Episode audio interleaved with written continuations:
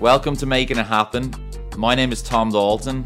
Each episode will bring you an inspiring person to help you improve in all areas of your life. We'll be chatting with friends old and new who have incredible stories and experiences to share. We'll be listening to some of their obstacles and how they've shown resilience to overcome them. Each episode should give you value and influence and inspire you to your greatness. So, welcome to Making It Happen. Uh, we are on episode number 15, and I'm on location again. And I'm delighted to say I'm joined by a very good friend of mine. Uh, my next guest, this is now a bit of an introduction, I hope I'm doing it justice, is an international speaker delivering programs on leadership and goal setting. He's a three time author. Um, he's completed some amazing challenges, such as 32 marathons in 32 days. And I'm going to take a breath before I say the next one, and 10 Ironmans in 10 days. He delivers uh, goal setting and public speaking workshops throughout the country. And I'd love to welcome Gerry Duffy. Good morning, Tom, and good morning to all our listeners. Good morning, exactly. We're in the wonderful crisp morning of Mullingar. I'm delighted to be joined by you. So, Gerry, as I do with most of the guests, I'd love to go back. Um, obviously, you have your own business now. Where did that all begin? Can you tell us a little bit about growing up and how you transitioned into have your own business? Sure. So I left school at left school a long time ago, in 1985 to be exact. So that'll give listeners a clue to my age. So just had a milestone last year, a significant milestone. Um, left school somewhat motivated. But then, funny enough, Tom, what happened to me was ten. I, I, I was looking enough. I got a I got a good job at 21, um, but at 27, I over the, sorry over the next four, five, six years, I just began slowly to just creep into comfort zones, and that started to to just play itself out in a variety of ways in terms of just my motivation around my job, motivation around my health and my fitness and my attitude, um, and I didn't realize it at the time. It, it, it was almost unnoticed, but at 27, I was four and a half stone heavier than when I was left school, and I was a very unmotivated person. And um, I had a bit of a watershed moment. I had a photograph taken, and the photograph jolted me a little bit because I, I recognized somebody else in the photograph, but I didn't recognize myself. And I, I knew I had a weight issue, but this kind of made it front and center. So as I reflect on my life in later years, and certainly now, that was definitely, I didn't realize it at the time but it certainly was a significant moment in in kind of maybe the next chapter of my life. And Gerry was when you were growing up at that stage, was sport a big part of your life that led you into triathlons or marathon running, or what was the t- that was obviously the tipping point that imagery. Well, what ha- I went to a boarding school, and the boarding school had lots of sports on offer, and I played all sports in school. I was a, I was very average, but I loved all sports. Uh, one sport in particular, my dad was big into golf, so when I became an adult, I, I, kind of began to play a lot more golf, and it was a big, big thing.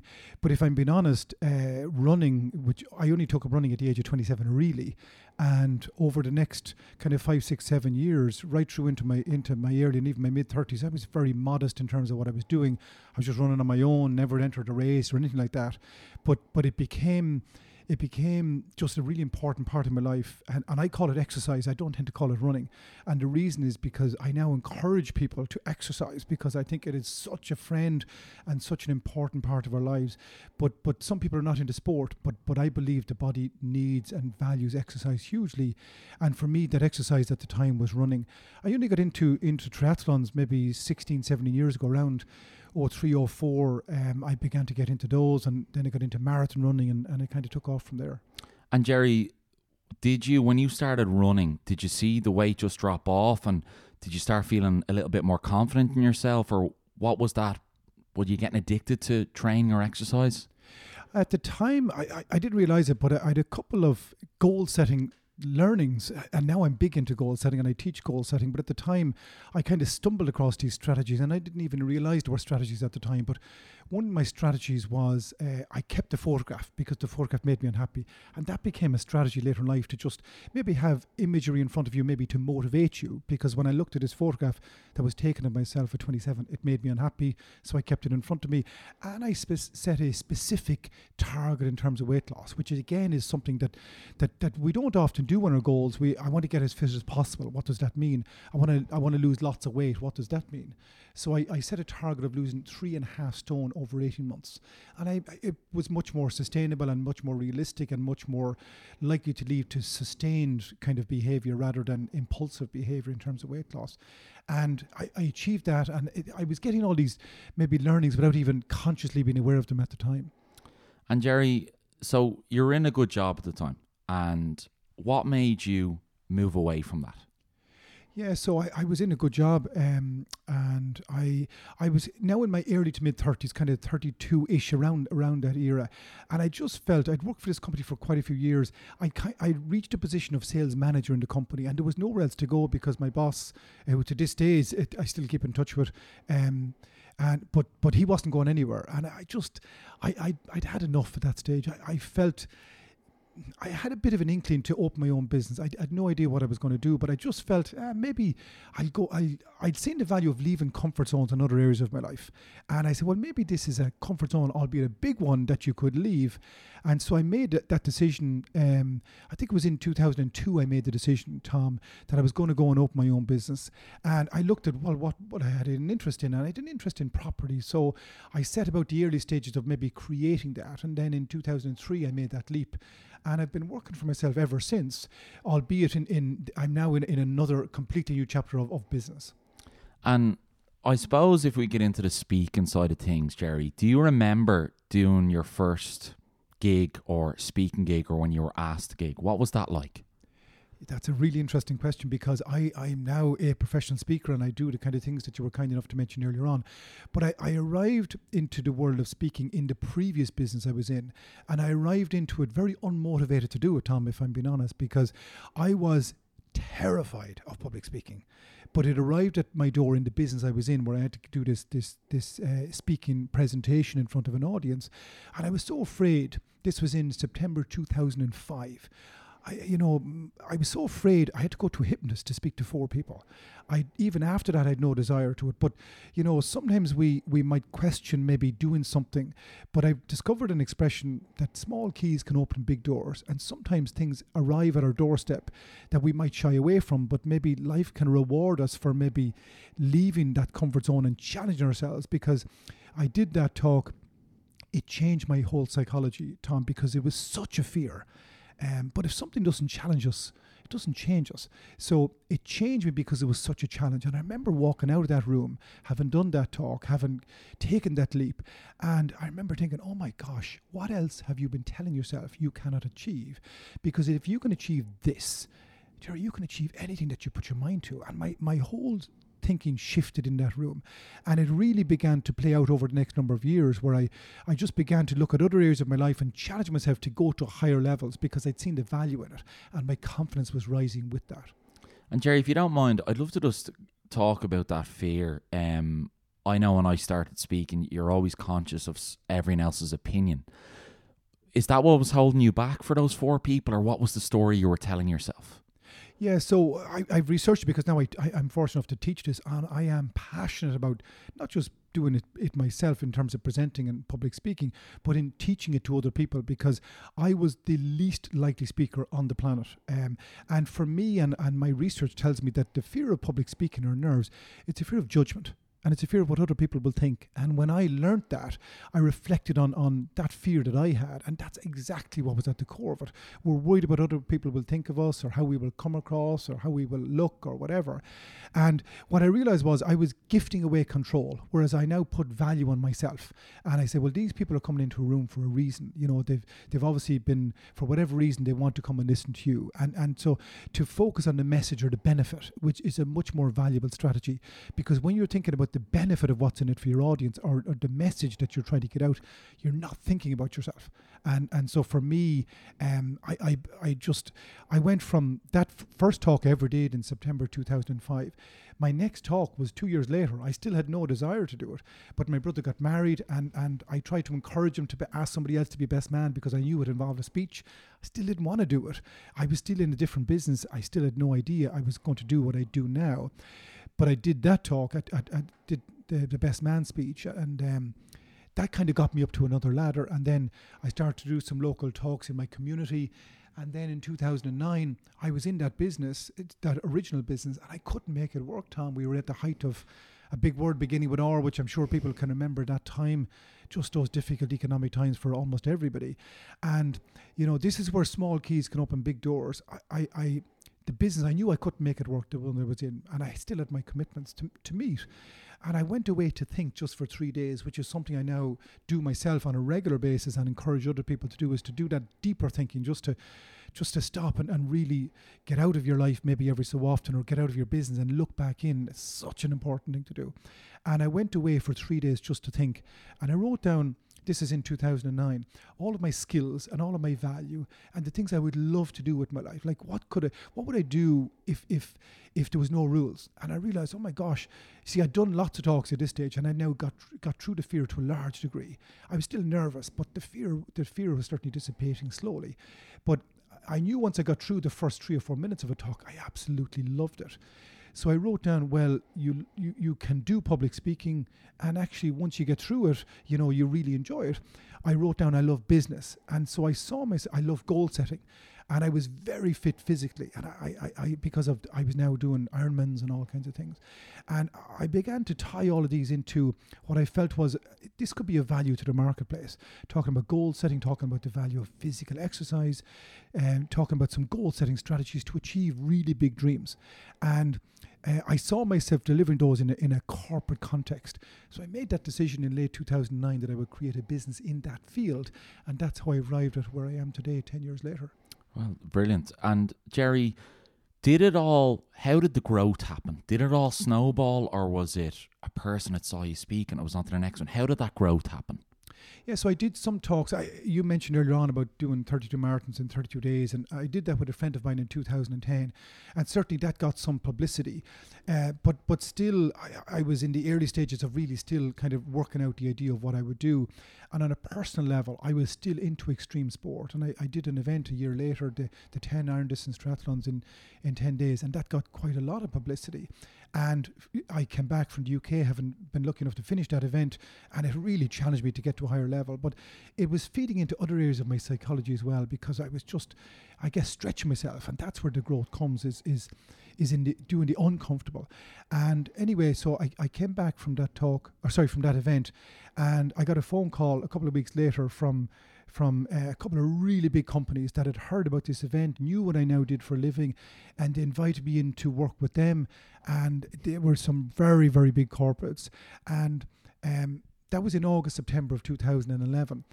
And I remember at the time getting some mentoring advice from a lady, and she said, Gerry, she said, I shared my ambition with her to do this full time, and she said, she told me what I needed to hear, Tom. She said, Gerry, I'll give you a year at best because next year it'll be somebody else. You know, so you've got to be the very, very, very, very best. And you've got to always be proactive and always trying to get better at these things. And I'd like to think I had that as a value anyway. I really pride myself if I'm going to do something uh, in areas of my life that are important. I have an ambition to become the very best that I can be. And the only way I will know if I'm doing that is if I live uncomfortably. So if I'm working this week and it feels comfortable, well, then I'm not true to that value. So every week I have to be doing something that improves me or that gets me to a higher level. And so every talk that I do, I need to be able to tangibly see where the, the growth is for me. And if all it all it means really is improving by one percent. And sometimes we I need to grow by 10% or 20%. I found a much more valuable strategy for me is just to improve by 1%. But if you do four or five talks a month, well, then you're improving by four or five percent. You multiply that over a year or two, it's amazing where you can go. And the thing, what I've discovered is if if a company hires me to speak and they're attracted at this, this standard and I keep raising the standard, well, then it's likely that those clients might want to come back to me and it will attract new clients as well. Because if I'm raising the standards, then you become more attractive to companies. But the key is to look within ourselves and to not to settle because I'd made this mistake in that company where I was years and years ago. I went in every day and did the minimum, Tom. Now I go in every day and I try and improve just by, by, by grains of growth. Gerry, I'd love to delve into where I suppose the 32 marathons in 32 days came from. That for me is a massive, massive. I've only done two, completed two marathons myself, but where did that come from? Where did that drive come from? Or Sure. So I was I, I did my first marathon. Uh, I it got me to a higher level. It massively challenged me. Uh, I'd never stepped up to that distance before. I made a typical mistake. I went out too fast. Uh, I learned a big lesson. I never forgot it. I've thankfully never made that mistake since that I can remember. Um, and anyway, I, I signed up for my first Ironman, went and did that in 2008. And at that time, I remember somebody had given me a loan of a book, and I was very inspired by the book. And I got the idea of the 32 marathons in 32 days out of the book. And I, I, I read that book in September 2008. And instantly, the day I remember coming up with this idea on a Saturday afternoon in my office of my old business. I was on a Saturday afternoon and I got this visual vision in my head of a marathon in every county on the island of Ireland. And I immediately knew I would do it.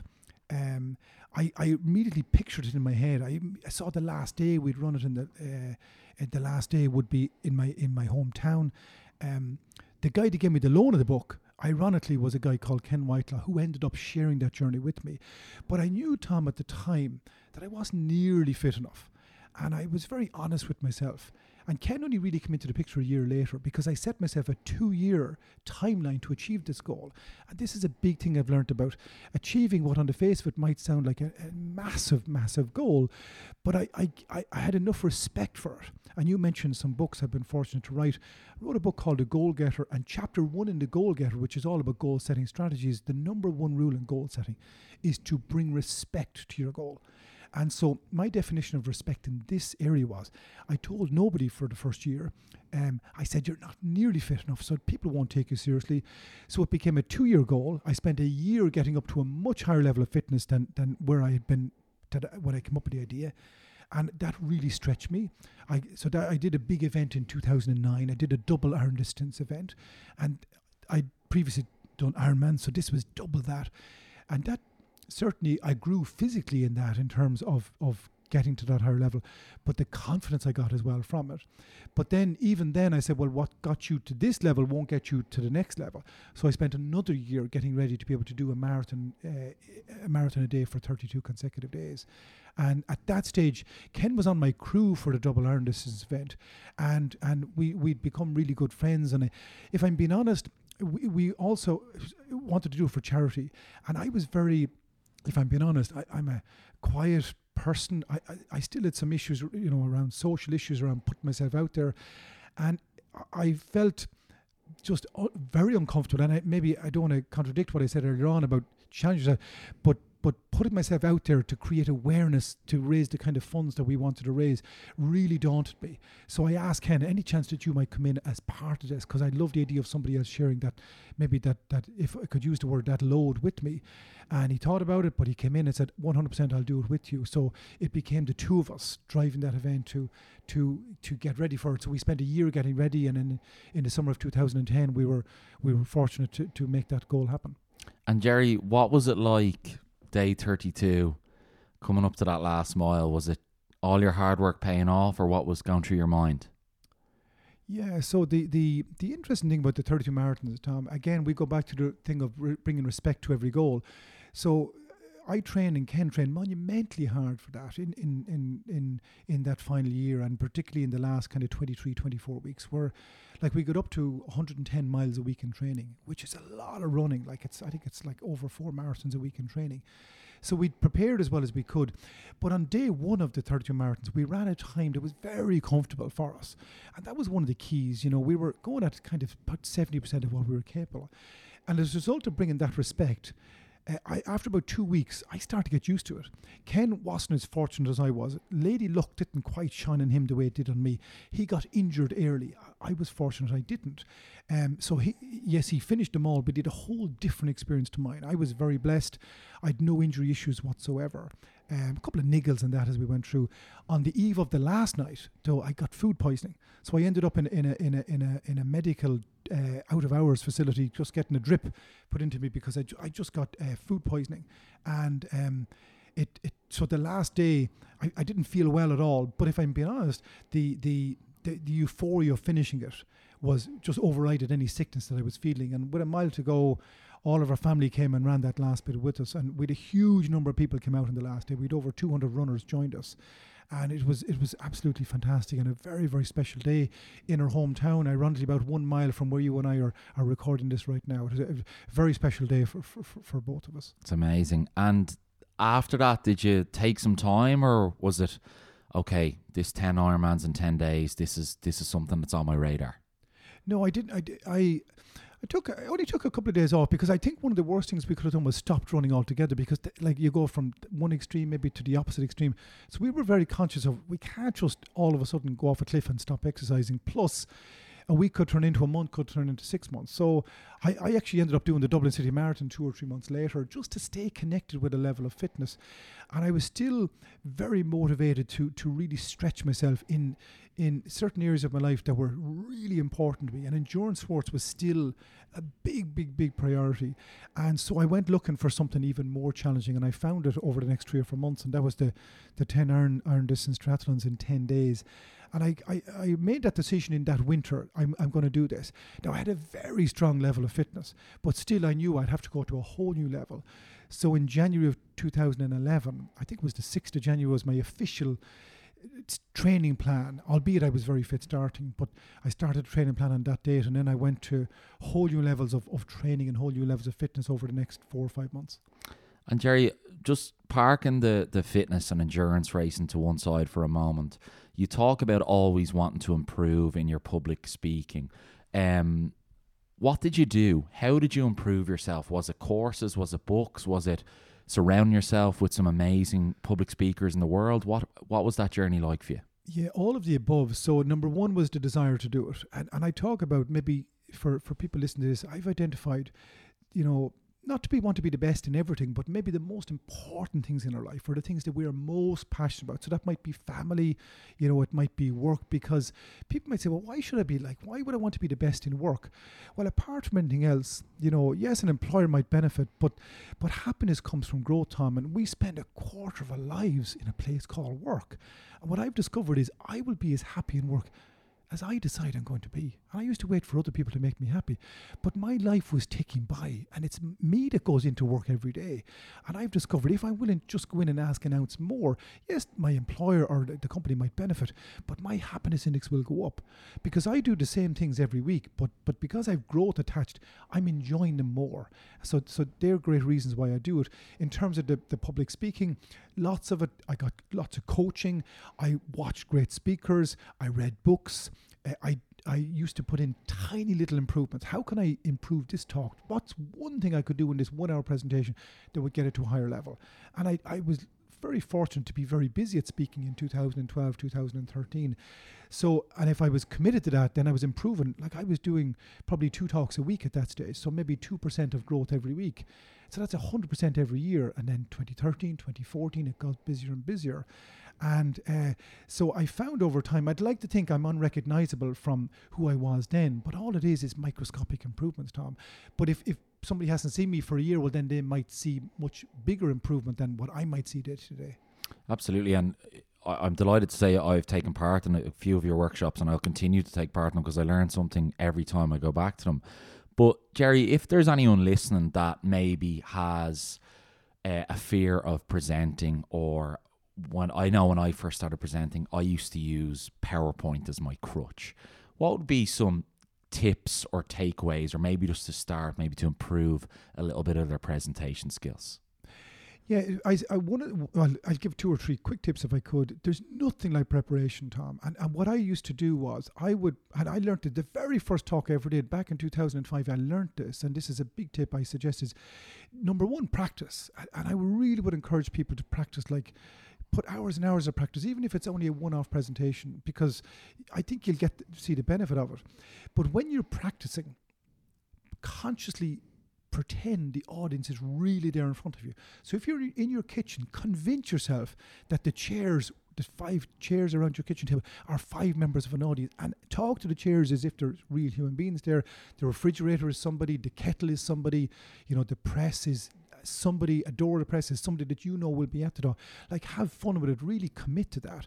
And I think your brain, if you do that often enough, when you come to do it, your brain would say, hang on, now we've done this before. Because I did that for my first ever talk. I got that advice from a friend of mine, and it definitely helped. Another big thing that I believe will help people is to focus on your breathing because when we're nervous, we tend to speak quite fast, and that's a symptom that we mightn't quite be in control. So to take back control of your mind, focus on your breath. And for me, a simple tip of what I now do, because I once this year I got about a nerves, it just came out of nowhere in March of this year, and I said, okay, what's your what's your strategy here? And I went backstage because I still had a bit of time, and I did a breathing technique where I it, breathe in for four seconds, I hold for seven seconds, and then I slowly exhale for 10 or 11 seconds. So I call it the 4 7 11. And I would repeat that four or five times. And what that does, Tom, is that puts us back in control. And you go back to we spoke about what is the fear of public speaking? It's a fear of judgment. So focus on the message or the benefit rather than focus on yourself. Because while you're thinking about that, you won't you can't be thinking about yourself. Absolutely. And I say uh, it's one thing I've taken from yourself. Um, every time I present, I always say two things. The first is it's not about me, it's about my audience. And I'm always, what can I give them something of value that they can take away in action? Yes. That's my biggest thing in any pres presentation. I'm talking to one person and I'm trying to work with them. Those are the two things I take away. And Gerry, I try and ask my guests this a lot. People talk about balance in life and how to find balance. And actually, my last couple of guests actually thought it was BS balance, and there's no such thing as perfect balance. But how do you juggle it all? I'm sure you've got personal stuff, I'm sure you've got business and family and relationships. How do you manage that all? Yeah, I think the first thing is to have conscious awareness of the fact that that that it's important because if we're out of balance, nothing is going to change unless we change our thinking. So the, maybe the first thing is to maybe identify the areas of your life that are important. So like work is because we, we meet a lot of people that that that maybe they're overbalanced in terms of I got to be working, and I appreciate some people you know will feel the need I have to be doing this amount of work, but maybe to look at you know to to look at different areas of your life like family, like work, like me time, like fitness you know, like eh, spirituality or whatever it is we're into, or just having fun or finances, whatever, the different areas of your life. And just measure your current level of satisfaction those areas. You know, how satisfied am I out of 10? Because if I'm if I'm working monumentally hard and I'm a 10, but I'm really honest to say, well, family is like a four. I, have learned for me certainly you need we need to have balance whether we realize it or not. I, I know of a friend of mine that is is very stressed at work and he's very very in the corporate sector and he's very ambitious, but he's now working monumental hours just in terms of the environment that he's in. The one thing that he doesn't do that he used to do is exercise. Exercise is gone by the gate. And he will tell you if you were talking about, I'm too busy for that, this is much more important. But the exercise, I can see stress in him and I can see what I believe. And he's even shared some things with me about how he's challenged by some things. But I think that the, one of the reasons he is that is because the, he doesn't have the exercise in balance because he's out of balance. And I think if he was to just maybe to even do like 20 minutes less a day of work and maybe bring that into exercise, I think he would show up much more in balance, much more focused, much more energized, um, and I think a lot happier as well. And as I look, as because I, I guess because I do this kind of work, what I see, I'm not saying I'm right because maybe I'm wrong, but what I see is just that he's not in balance. So it's to identify areas of life. If I had balance in my life, what are the core areas? Then rate your level of satisfaction those. And I think those numbers might throw up some interesting insights for you as a person when you when you take that conscious time out to just step out. You could do it in 10 minutes and identify maybe, well, what's low hanging fruit here? You know, if I if I'm saying family is two or three, you know, say it's a three, what would I do to get that up to four? And to set a, a, goal, a small stretching goal around that, that might just help you and just get you to the next stage of having even more balance in your life. Gerry, you mentioned earlier about what I'd probably call self auditing. Um, and you said you went away for three days. Is that something you do regularly now, or you challenge yourself on your business, personal, on what's actually going on? Yeah, so you know, an ideal time is you know I would definitely step out of my business a couple of times a year. Uh, and for example, you know, we're on the eve of a new year now, and it's to next year has nothing planned for me. You know, so nothing planned for my business. So we we tend to spend a lot of time in the urgent doing all the things like we're all busy people we've got clients we're out doing talks or whatever whatever it is we do. That's in the urgent. But the importance of important time and i think stevie Co- stephen covey in his book talks about this you know sharpening the saw. You know he tells a story in that book about about um, a man walking down the street one day and he sees this um, timber guy cutting down this timber in a forest and it's a very hot summer's day And the guy is feverishly cutting down the timber and he stops to speak to him. And he said, What are you doing? And he said, What do you think I'm doing? I'm cutting down this tree. And he said, Why? And he said, Well, I have to have this entire forest cut down by nightfall. And the passerby throws in a, a thing. He says, um, Oh, I see by your saw, your saw is a little bit blunt. Why don't you take it? There's a saw, saw sharpener just up the road. Why don't you take your saw to the saw sharpener and make it sharper? And he looks back at him frustrated. He said, I'm much too busy for that. Leave me alone. And he goes back to cutting down the, the, the, the, tree.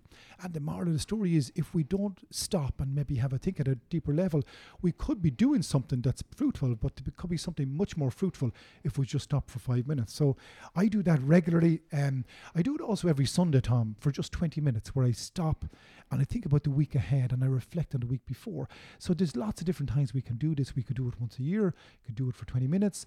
I also, in my goal setting programs, I get people to identify in advance of the week what success looks like and then put a system and a process in place on a Wednesday to stop for five minutes on a Wednesday and reconnect with what you said you really want to get out of the week. Because if we do it on a Wednesday, just for five minutes, it gives us an opportunity to react while we still have time to get the most out of that week. Whereas I used to wait until Friday evening to reflect on it, and then it's too late. That time is gone forever.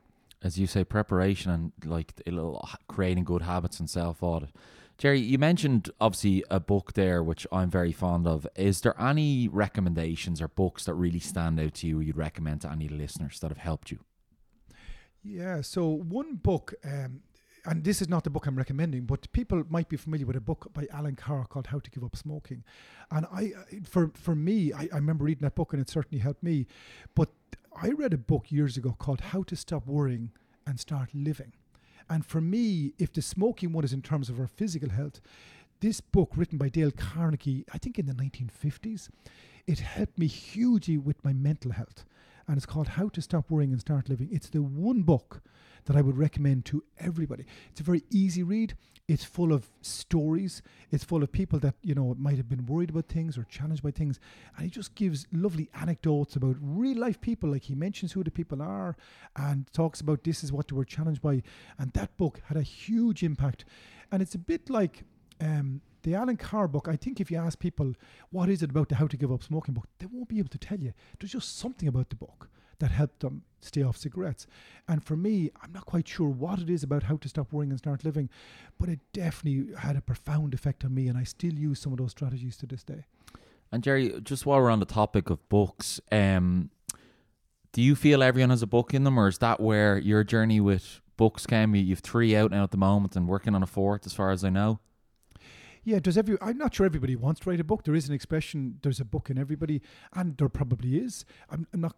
I wouldn't know. Like I, if I'm being honest, I love writing. Uh, when I was in school, I loved doing essays. I had no idea years later I would write a book. I had no ambitions, if I'm being honest, to, to, that I can remember to write a book in my in my teens or in my twenties.